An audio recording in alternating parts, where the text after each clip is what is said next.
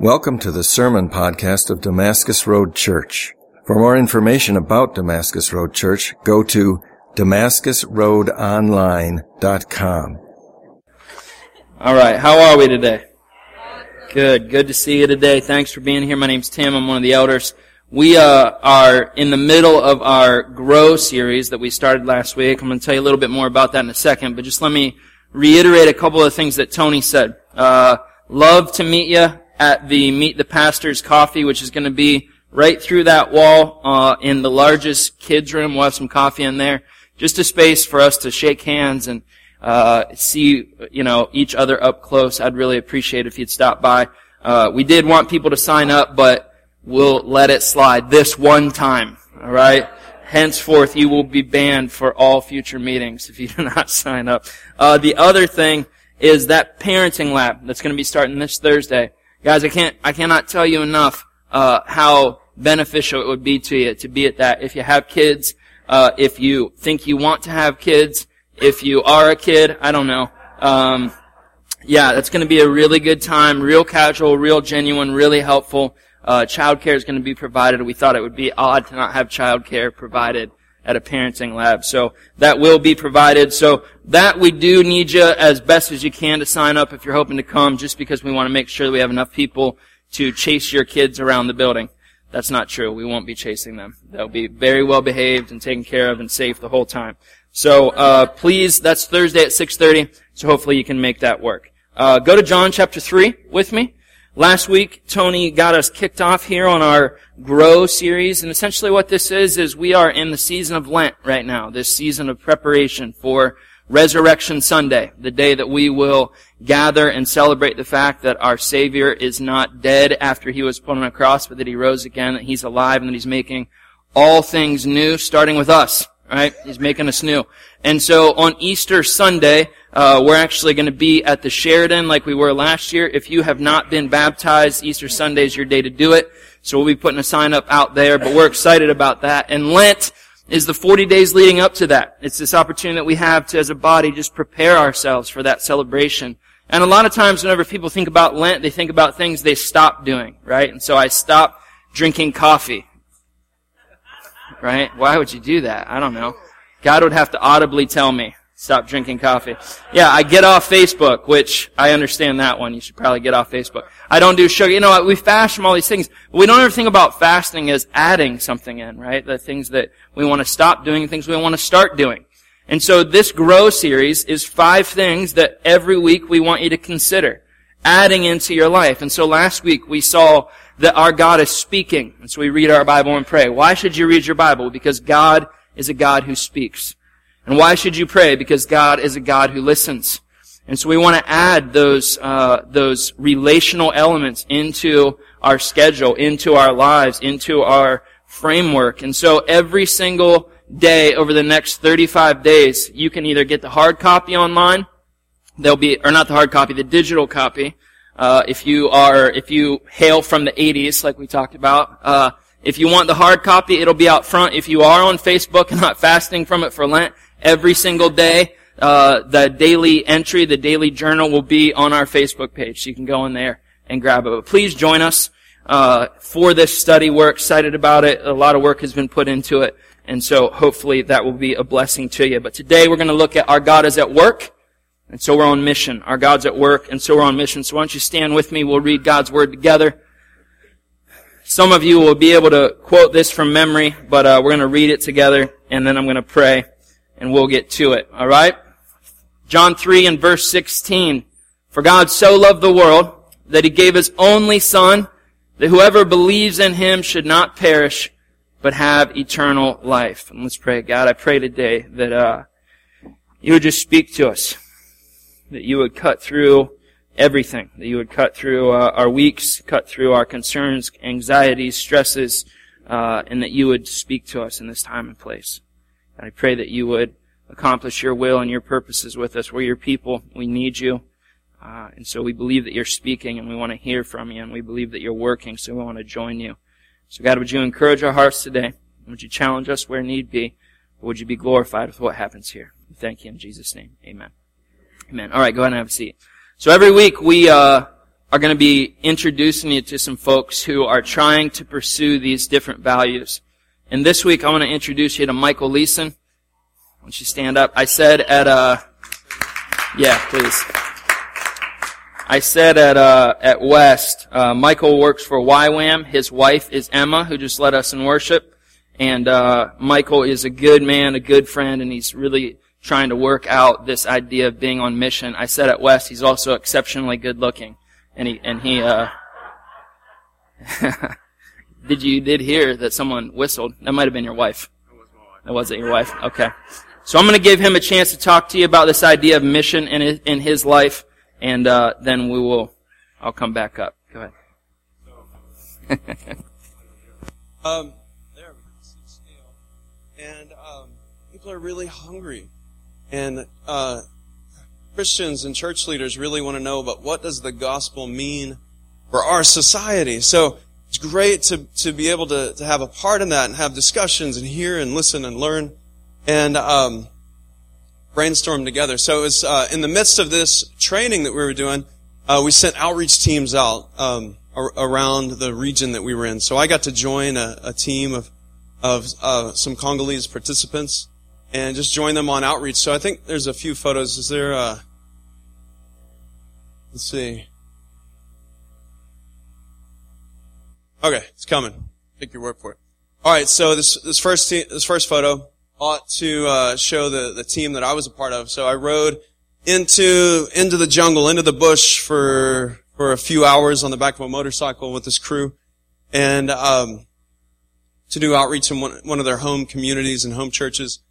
And so this was just a tremendous experience to be able to hang out with these guys, and such an honor to be hosted, to be welcomed, and to really be able to experience and learn firsthand.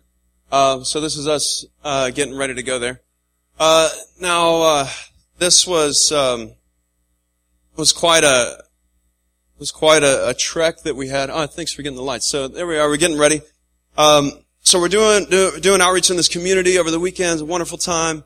And eating lots of peanuts and bananas, grilled, fried, mashed, any way that you can imagine, bananas and peanuts, and which I must say is amazing food. So just really having a wonderful time trying to communicate, trying to find that French that I know somewhere in the back of my brain. The only English speaker within miles, and so yeah, just a really humbling, amazing time. Said that already.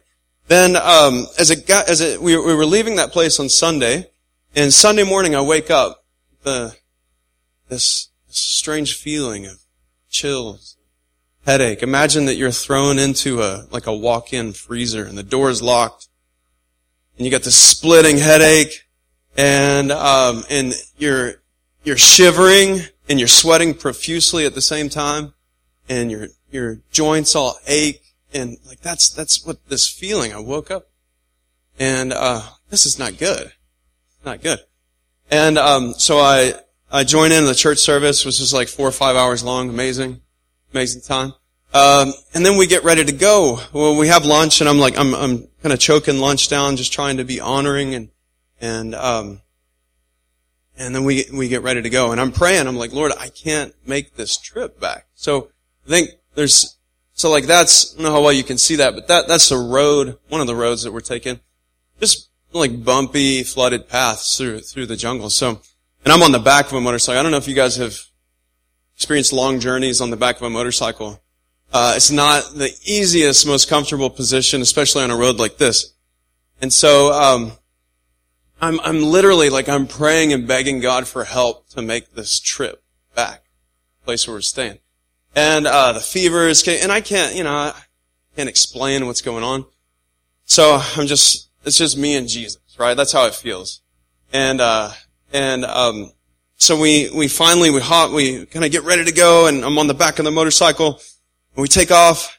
I'm like, all right, Lord, I can make it. I've like resolved to make it. But then we stop 15 minutes later at the next village. Like, wait, what are we doing? Well, we're going to have second lunch here.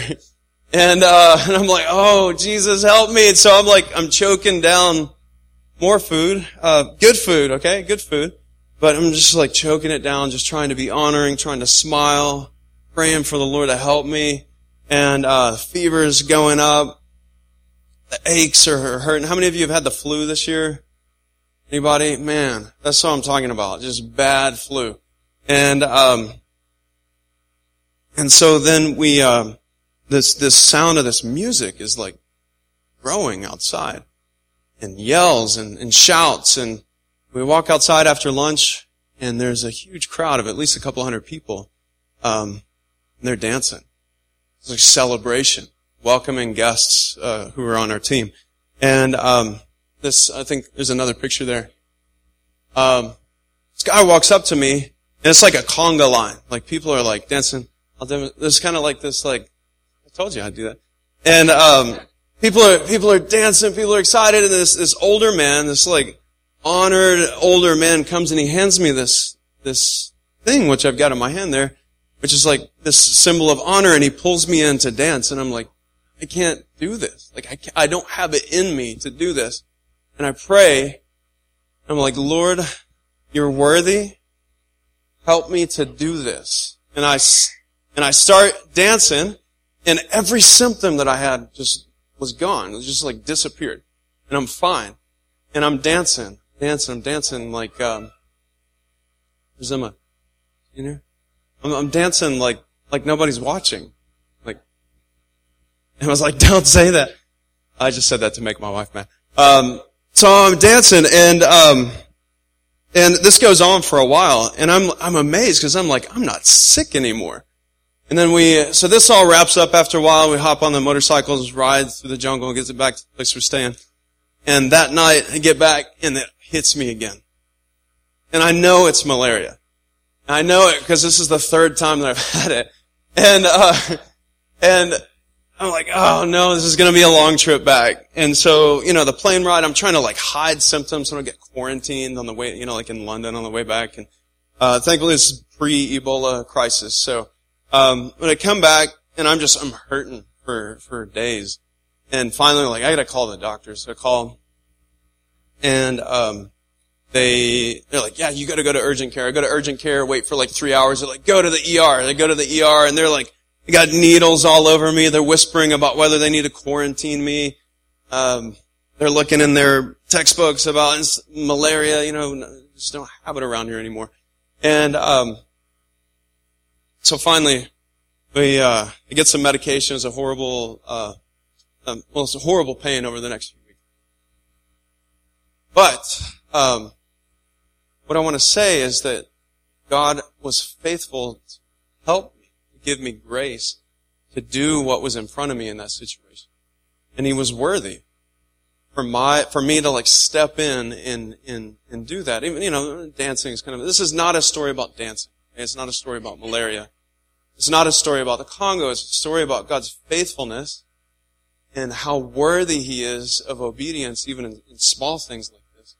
But his faithfulness to meet us and equip us in those kinds of situations. So I could tell you stories even about my kids waking up in the middle of the night, whatever it might be, and his faithfulness to meet us when we obey.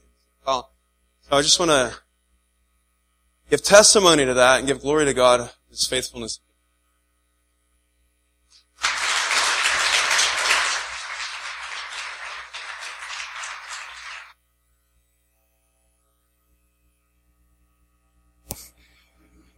I do feel a little bit ripped off. I expected much more dancing. Yeah. Later. All right.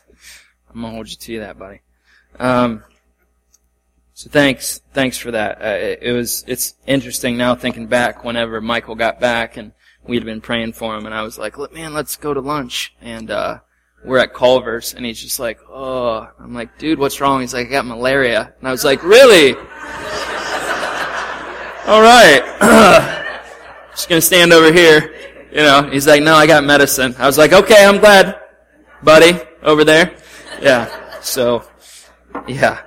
So why do we have Michael come up and talk to you outside of his exceptional good looks, right? The reason that I wanted to is I want you to hear about God's faithfulness, and I want you to hear, about, just taking steps to follow and obey God. But whenever we think about mission, if we're honest, don't we normally think about places like the Congo on the back of motorcycles in the jungle eating peanuts and bananas? Yeah. The other thing that he didn't tell you was he's in the Congo and he sends me this text and he goes, "This was for lunch," and I open the picture and it's a monkey head, right? Yeah, like everything's still on it, looking up at me. And so he had peanuts, bananas, and monkey brain. That was the other kind of deal. So, I think that whenever we think about missions, we think about that. And I don't want to dispel that. I don't.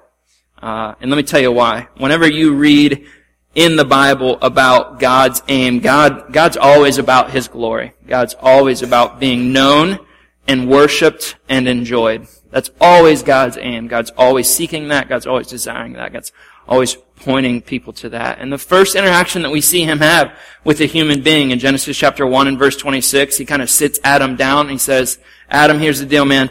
I created you in my image, and I'm calling you to be fruitful and multiply and fill the what? The earth. Fill the earth." The plan was always for the whole earth. Whenever God is talking to Abraham, He says, "Abraham, I'm gonna give you a people. I'm gonna give you a nation." Genesis 12 and verse 3, "And through that nation, all people will be blessed."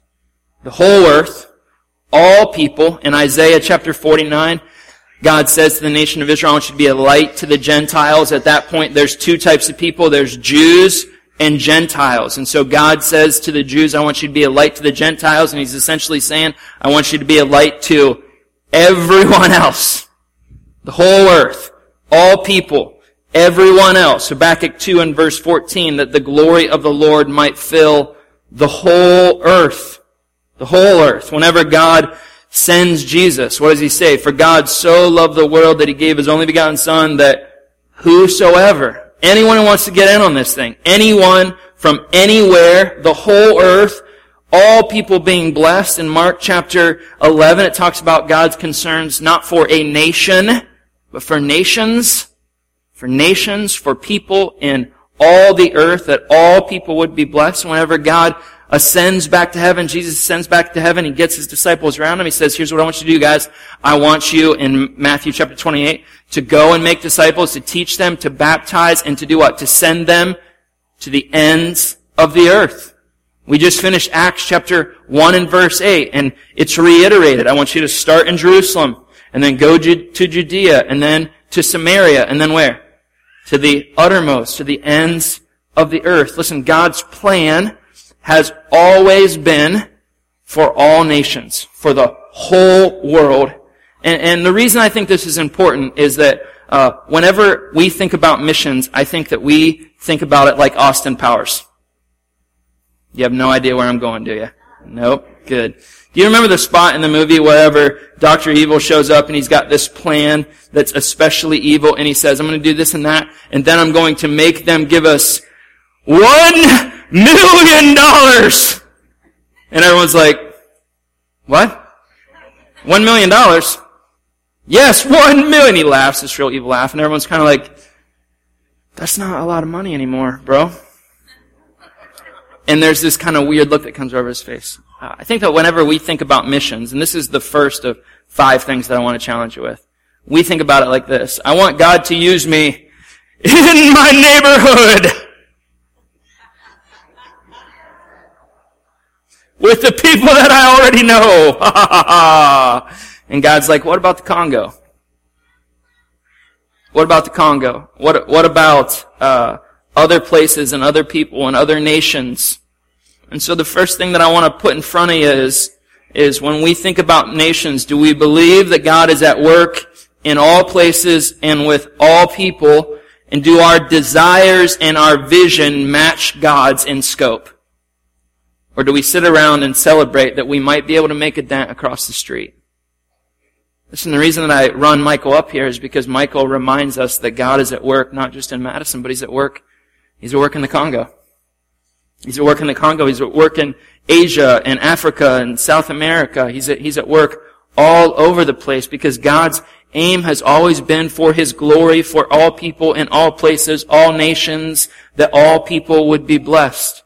And so when we talk about joining the work that God's doing and being on mission, it's not just about Madison. It's about everywhere.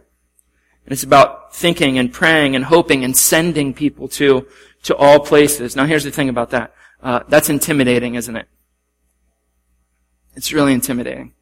It's intimidating to think about all nations and all people, and God, I wouldn't even possibly know where to start. So I want to give you 4 things to consider here today about joining God's work in all people and in all nations, that all people could be blessed. All right. God's plan, whenever He responded to Adam and Eve's rebellion in Genesis chapter 3, was that He started to talk about the renewing of all things. So the scope doesn't change, but He just talks about renewing, redoing. And the place that He starts to enact His mission is by saving a person. God's mission started in me October 18th, 1994. He saved me. There isn't some big, grand, lots of lines everywhere and John Madden commentating on, well, the guys, God's plan is to save people.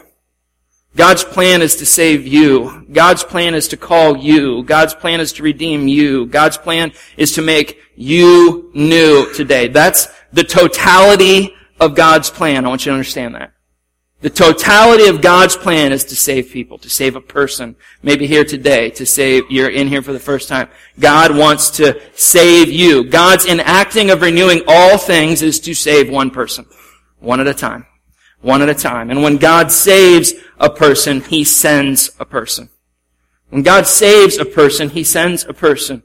To the extent that a guy by the name of Charles Spurgeon said it this way, that a Christian is either a missionary or an imposter. A Christian, somebody that's saved, is either sent or they're a fake. They're a fake. God's plan isn't to look at a map and go, what could we do? God's plan is to redeem you and to send you. And what I want you to understand is that the stewardship of the grand mission of God to renew all things and all people in all places over all time starts with saving a person and stewarding them with mission. Stewarding them with mission. In the book of Acts, we saw again and again and again that there wasn't some whiteboard in Jerusalem that Peter, James, and John were writing on, right? There wasn't some grand plan. There wasn't some overarching strategy. There was wherever God's people were, mission was happening. Wherever God's people were located, if they got moved, if they were persecuted, if they experienced loss, where God's people were, mission happened. The way that the early church grew wasn't that there was some big, intimidating, how are we going to get into the Congo? It was, no, God saved us where we were, and we're going to be a part of seeing God save others where we are. And so mission, as intimidating as it can be when somebody comes up and talks about peanuts, malaria, and monkey brains, is really very simple. The plan is you. The plan is me. And the plan is the person who's in front of you. And you understanding that there is no plan B for God. There is no, if Tim doesn't do it, the stewardship of the gospel is given to anyone in this room who would consider themselves a Christian. You are God's plan for mission. I am God's plan for mission. And so when we think about this, I want to give you 3 things to think about. The first is this. Mission begins with love. Mission begins with love. How many of you, whenever I talk about being a missionary, you think about a place a long way away, and you think about articulating the gospel in an effective way, and that scares the bleep out of you? Anyone? I'm like, you should be a missionary. I would love to do that. I just don't know what I would say. I don't know how I would say. I feel inadequate. I feel overwhelmed. I can't put all the things together. And I really think that that's a misnomer for us, because whenever we read John chapter 3 and verse 16, what does it say? It doesn't say that God so loved the world that He sent a grand idea, right? God so loved that it started with love. It didn't start with an intellectual idea that we transfer to people. It started with care and with love and with brokenness and with desire. And whenever the Pharisees came to Jesus and said, tell us the most important commands, what did Jesus say? He said, love the Lord your God with all of your heart, mind, soul, and strength, and what? Love your neighbor as yourself. Something that I've noticed in my own life is that when I look at my missional effectiveness, I went to school. I know what I'm supposed to say at the right time. Whether or not I do it is another question, right? But I know what I'm supposed to say. And what I've noticed is that people don't really care how effectively I deliver to them the intellectual elements of the gospel. They care whether or not I love them. They care whether or not I care about them. And the people that God has used me most effectively to show His glory to aren't the people that I've been able to sit down and say, here's the deal, there's two cliffs and in between is hell. Let's talk about substitutionary atonement. No, it's been people who knew that I cared about them, knew that I loved them, knew that I believed God had the best plans for them, and I invested in that relationship, and I tried to show them God's love, and it was not about getting them to believe something or to come to my church. It was just about my care and my love for them. And so as intimidating as mission can be, we have to first wrap our heads around mission is just about me stewarding the thing that's in front of me, just like Michael just said. Dancing, which apparently looks like this. We are in Wisconsin, after all. Yeah. It's about me stewarding what's in front of me, and it's about me understanding that God is less interested with the skill at which I intellectually ascribe the elements of the gospel, and more interested with, do you love your neighbor how? As yourself. Do you love your neighbor as yourself? Do you take seriously the stewardship of the gospel?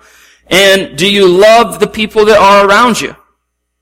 And the reality of it is, guys, that a lot of us, the reason that we struggle missionally isn't because we don't know how to lay out the gospel chart. It's because we're very consumed with the things that we already love that have to do with us. And because it's hard for people to get into the gravitational pull of our affection. The gospel is that I love my God who loved me first, who loves me perfectly, and because God saved me and sent me, I love others in the same way that I love myself, in the same way that I've been loved by God. I'll tell you this, guys, if you love people well, the gospel will come through.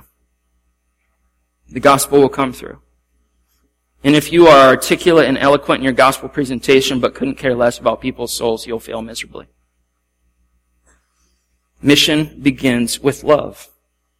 Number two, the gospel is a story to be told. Romans chapter 10 and verse 14 will be popping up behind me. I want you to look at this. Paul is speaking. He says, how then will they call on him in whom they have not believed, they being the nations, those who are not yet followers of Jesus? And how will they believe in him of whom they have never heard? And how will they hear without someone what? Without preaching. Now, that word preaching isn't like what I'm doing right now. It's just, how will anybody hear if no one's willing to say? How will anybody hear if no one's willing to say? The gospel is different than religion. Religion says, this is your how-to. Do this, these things, and God will be happy with you, your life will go well, and you'll go to heaven when you die. That's what religion is. The gospel is what's been done for you. It's what's been done for you. And the central element of the gospel is grace. And my belief is that grace is a foreign concept to our culture. It's a foreign concept to our culture. The best we can come up with is tolerance. And I always say that tolerance is grace's third cousin twice removed who doesn't get invited to family reunions. It's a terrible mimicry of grace. It's a terrible mimicry of grace. The best we can come up with is I tolerate you. Grace is a foreign concept to our culture. A couple days ago, my kids were watching TV and The Little Mermaid came on. Hang with me, all right? My kids are watching The Little Mermaid. The scene where Ariel comes up and is looking into the ship, and there's this real kind of eloquent-looking dude who's smoking this pipe. And Ariel turns to the seagull and she says, "Why is that man not playing his snarfblatt?" Right? You know what I'm saying. It's a fair question. Ariel thought that smoking pipe was a snarfblatt that was like a trumpet, and it was a musical instrument. She had no concept for what a smoking pipe was. And so what she needed was somebody to explain it to her.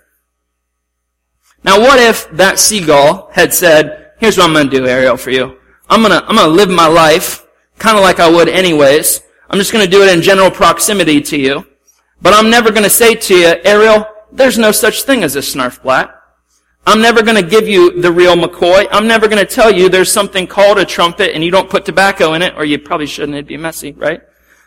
It's a foreign concept that somebody has to come alongside and care enough and believe it's their responsibility to do what? Explain. To explain. The gospel is so foreign and so distinct from religion and our natural bents that it has to be spoken. You can't just walk around and say, they'll figure it out. They know what a snarfblatt is. No, they don't. No, they don't. And what you know about me right now is that I've got little kids, because I'm using The Little Mermaid as an illustration for mission and gospel. The gospel has to be spoken. A story has to be told. So then the obvious question becomes, Tim, what story should I tell? I already told you I was intimidated telling the gospel. Here's what I want you to know. You tell your story. You tell your story. In Acts chapter 26, Paul is talking his way up the logistical governance ladder. And he finds himself in front of a guy whose name was Agrippa, King Agrippa. I mean, this is a big meeting. I mean, this is the spot at which you bring all the gospel guns out, right? Like you talk about the two cliffs and eschatology and soteriology and all those other words that you don't understand or care about, right? Like, give them your very, very best, Paul. Like, bowl him over with intellectual assent. Bowl him over with big words. Let him know that your belief system is better than his. What does Paul do? This was my life. God saved me. This is my life now. Really? Here's what you need to understand. Your story of God saving you is miraculous enough that God will use it to save someone else. Can you tell your story? Listen, I'm not asking you to give me a four-point dissertation on the foreknowledge of God. I'm asking you to say what happened. I'm asking you to say, I was on my way here and God intersected my life and turned me around, and He's been faithful every day since, and it was a miracle, and I don't know how to explain it to you other than that I wasn't looking for God, but He was looking for me. The gospel is a story that has to be told. Your story has to be told. So I tell my story believing that I'm stewarding a story that God gave to me, and I'm telling a story because the person that I'm telling it to, I care about God's plans, and I care about God's purposes, and I care about God's glory in their life, and I'm compelled in every way to open my mouth. To open my mouth. And so when we think about mission, the first thing is does my conception of mission, my vision for mission in scope, does it match God's? Number two, do you understand that you're the plan? I'm the plan.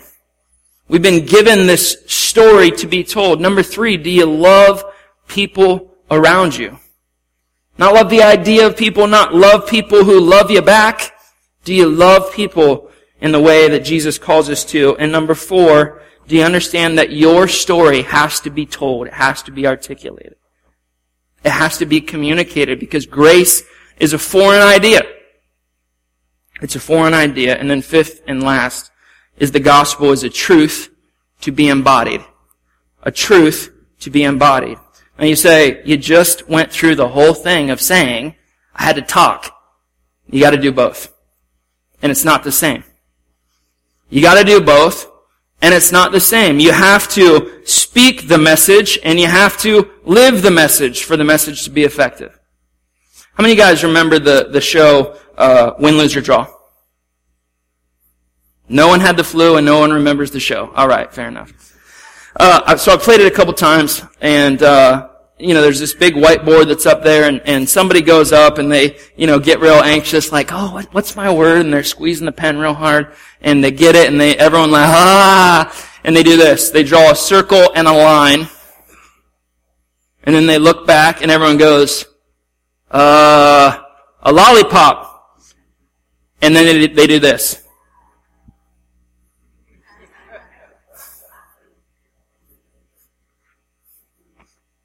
And of course, I'm always like, put something else on the board, man. All right? And so they do this.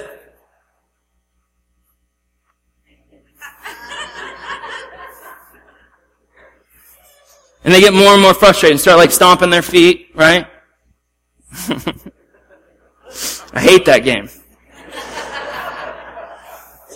Because grace is a foreign idea, it needs to be illustrated and demonstrated on top of being proclaimed.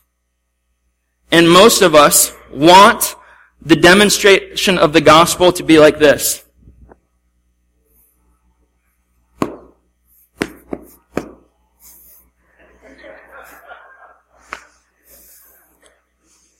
And people look at it and go, put something else on the board.